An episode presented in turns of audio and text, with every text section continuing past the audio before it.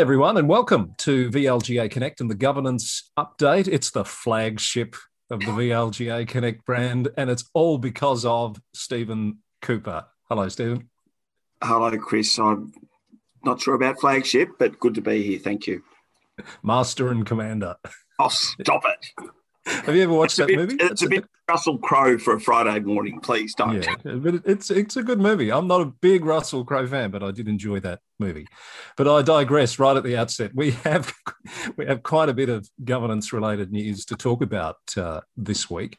Can I start with um, the announcement of a brand new councillor in our midst at Mornington Peninsula Shire, Stephen, after a countback during the week. Um, and welcome to Susan Bissinger. Yes, and congratulations to uh, the. In fact, I'm not sure. I think it's Councillor elect Bissinger at the it moment. Um, a, uh, a vacancy that was occasioned by the resignation of uh, Councillor Hugh Fraser after a number of terms on council. Chris, did you think that the um, I, would forgotten about the uh, the countback process that the VEC ran when I went to look a couple of hours after it had been conducted as to the fact that the announcement couldn't be made immediately. Yeah, I did. Uh, and look, I had intended to to watch because there was a process you could uh, register and watch the uh, the countback online, but I caught up doing something else. So I had exactly that problem. Had to rely on media reports to work out uh, what the outcome was for the purposes of the of the podcast. But you're right. Um, the the councillor elect. I'm not sure if we technically at that point could say that she was councillor elect, had to complete a declaration that she was still qualified to be a councillor and had 48 hours to do that before any sort of formal announcement was made. That's right. And then I understand so we might be in councillor elect phase now, and that at some point over the next week or so, uh, the new councillor will will take the declaration and oath of office. So I can tell you that that is Tuesday, the 20th of April. There will be the oath of office followed by the swearing in prior to the council meeting that they have scheduled for that evening. Good news. And again, congratulations to Susan Bissinger for that. Indeed. And also on council law news, we're going to whip up north to Queensland, a long running saga there involving uh, seven former councillors of the Logan City Council who were facing fraud charges. And this is over an employment matter relating to the appointment of a former CEO. Um, finally, the CCC, I think it's the Crime and Corruption Commission up there in Queensland, yep. has has dropped the charges for. I think lack of evidence is probably a, a suitable way of summing it up. Um, so, so, it's all over. But it's been a pretty torturous and tumultuous time to get to this point. Oh, Chris, so much to unpack on this one. How much time have we got? Um, what are your thoughts, Steve? I, clearly, you have some thoughts.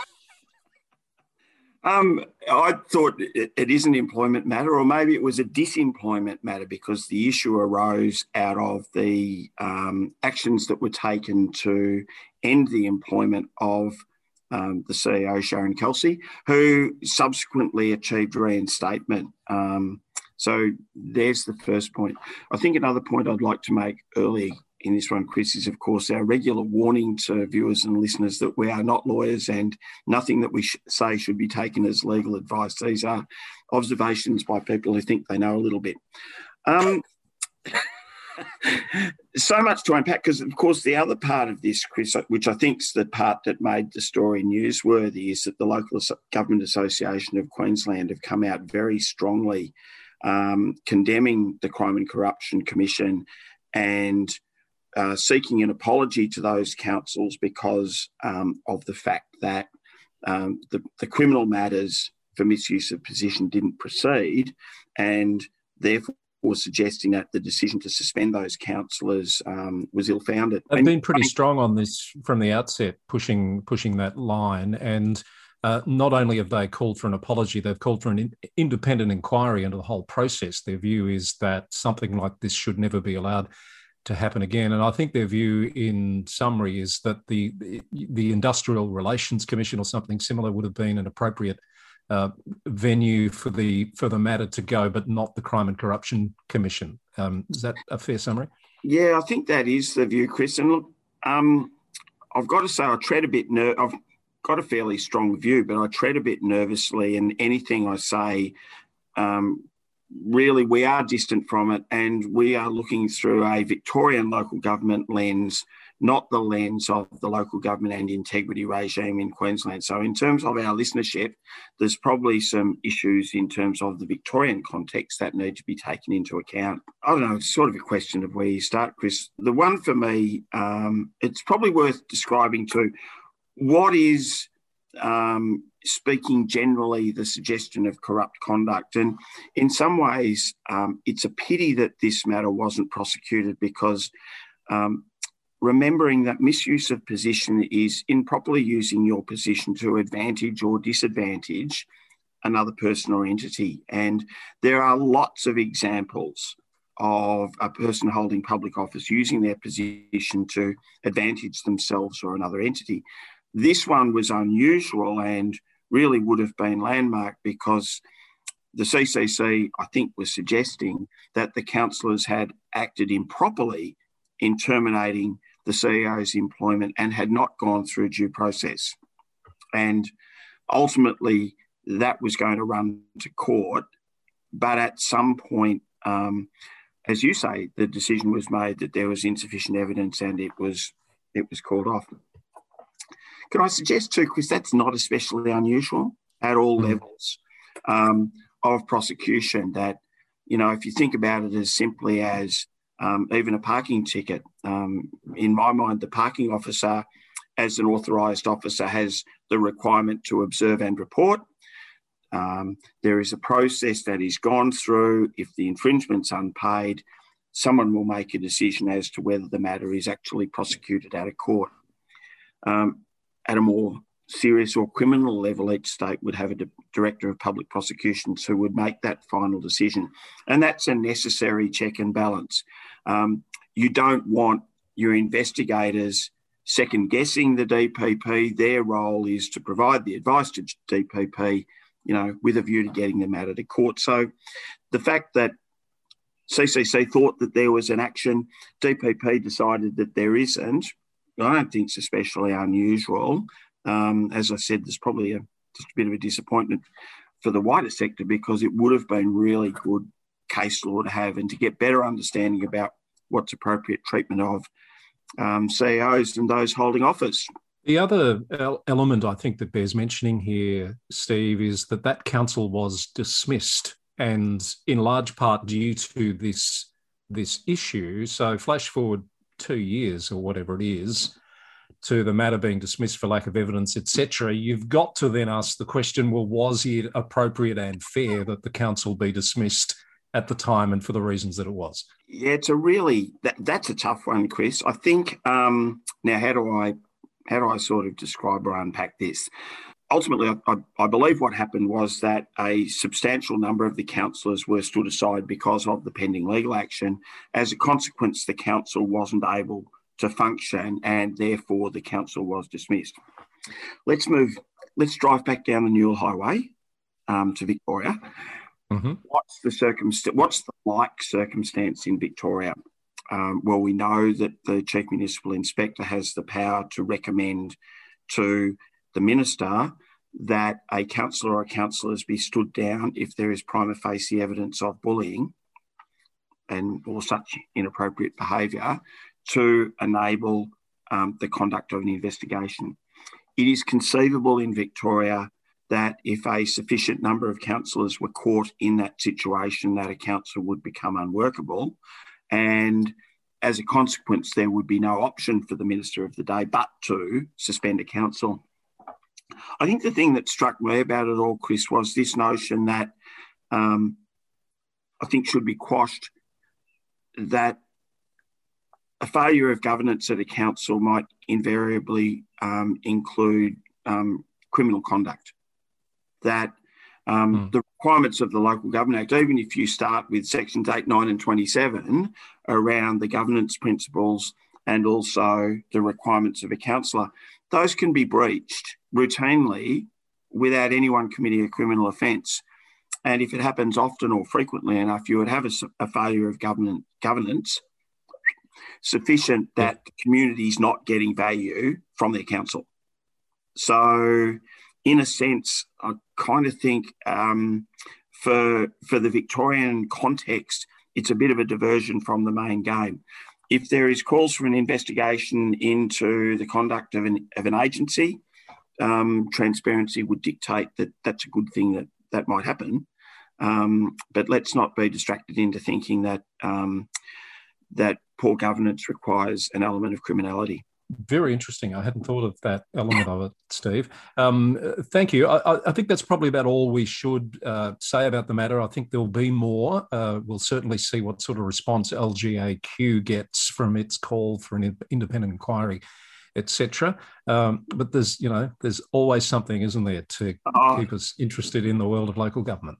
Yeah, and look, isn't it that point, Chris, that one of the, the glorious elements of local government is that we're all human and we all act on emotions and what we think's the best at the time, um, and at times even even with the best laid plans, things don't go as well as they should. And it's really important to come back to sort of, you know, process and strong principles in terms of how we, we operate, which might actually include, and I know you want to talk about it, um, arrangements for managing the contract of the chief executive officer. Let's do that one now. I was going to leave that to last, but seeing as you've opened the door, there's a bit of CEO news around. Firstly, let's. Um, um, I just want to note interesting story out of Queensland again. The CEO of the Gold Coast has resigned after three weeks in the position. It's been a bit of controversy around this. Um, the gentleman, David Edwards, I think is his name, was uh, appointed um, a little while back um, before it became known to the councillors that there'd been some some earlier issues uh, in state government that that had been um, sorted, but uh, councillors said they weren't aware about it. Um, it. It's apparently due to health reasons, though. I have no reason to doubt that that's that's the case. Also, this week, the City of Fremantle CEO has announced that he is standing down one year into his second contract, wanting to achieve work-life balance. We can all understand that aim has had some health scares, um, apparently in recent times as well. Um, so you know, there's lots of change happening at that level all around the country. And of course, as we've said before, there's about 14 still unresolved in Victoria. And we're moving into a phase where councillors need to turn their minds to these new requirements of the Act around CEO employment and remuneration policies, which has got to be in place by the end of the year. And I imagine your advice would be don't wait till November to think about how you're going to do this piece of work. No, I think that's right, Chris. It's not something that um, we need to. It can't be done in a stepwise basis where let's get the the strategy stuff out of the way first, and then we'll just you know put together these policies.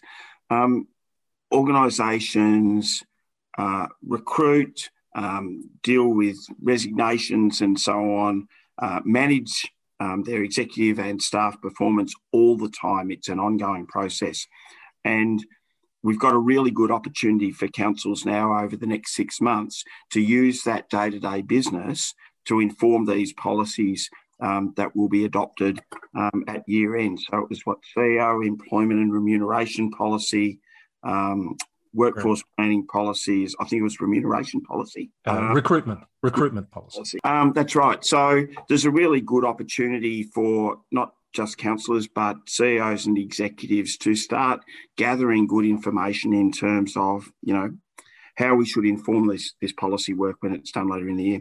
Absolutely. So it's probably one we should come back to. And I know Hannah Duncan Jones is due to join us. It might be next week. I need to double check the calendar. Um, and always brings us up to date on where we're at with implementation of LGA 2020. So I'm sure that's a topic we'll uh, we'll get to touch on with her.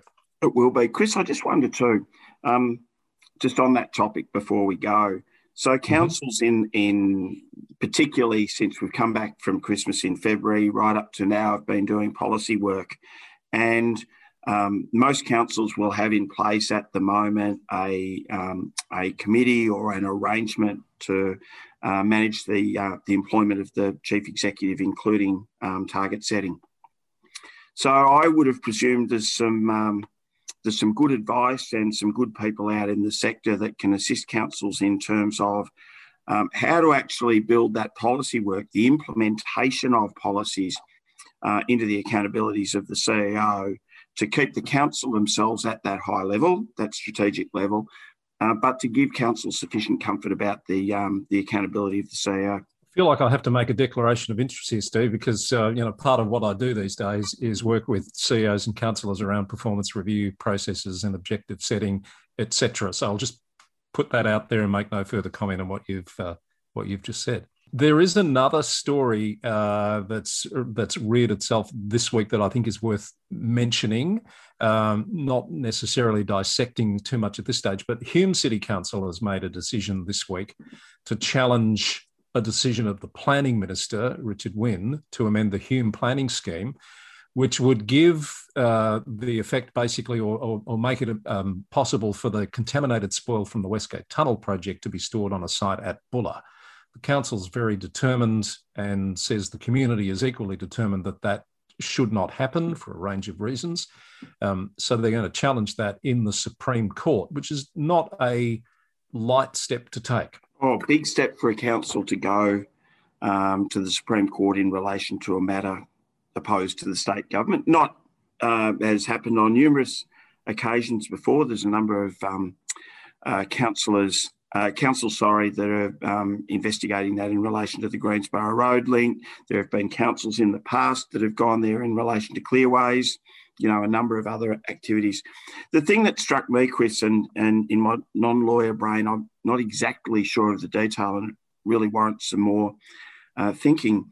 But historically, when state government embarks on a major project, there is enabling legislation that gives typically extraordinary power to government to ensure the completion of those projects. I recall you know, that was the case with CityLink, uh, with the conduct of the Commonwealth Games as two examples. So there is a rich history in terms of state government delivering projects that uh, typically there is legislation that is very powerful that gives ministers um, greater powers than you would expect to see on a day to day basis. Um, I would presume that that will come into play in terms of the, um, the obligations of minister and that and that uh, role of the council under the Planning and Environment Act. So yes, watch this space. Another one to keep an eye on. Thank you, Steve. And now I know um, you're heading off from recording this to your governance advisory network. Am I right for the LGA, which uh, I'm sure you're looking forward to? Absolutely, Chris. We've got uh, a group of governance managers coming along, and we're going to be talking about uh, training requirements or uh, how the VLGA can support councillors and officers over the coming 12 months. So that's going to be a really interesting conversation. And just to plug too that next week uh, we're running a, and I'm co-chairing with Susan Rennie, Dr. Susan Rennie, um, an event on um, the Municipal Public Health and Wellbeing Plan and its role in relation to gambling harms in the community. So anyone that particularly councillors interested in their role in relation to the health and wellbeing plan get on the VLGA website and um, feel free to register to that one. Thank you, Steve. I'm sure they'll be well attended and much appreciated. As Great. is your uh, presence and contribution to the governance update every week. Thank you again. Talk to you next week. Thanks, Chris. Good to talk. Steve Cooper with us. He's the Chief of Staff of the VLGA, you know, coming up in the world. Uh, and he joins us each week at this time on the Governance Update on VLGA Connect.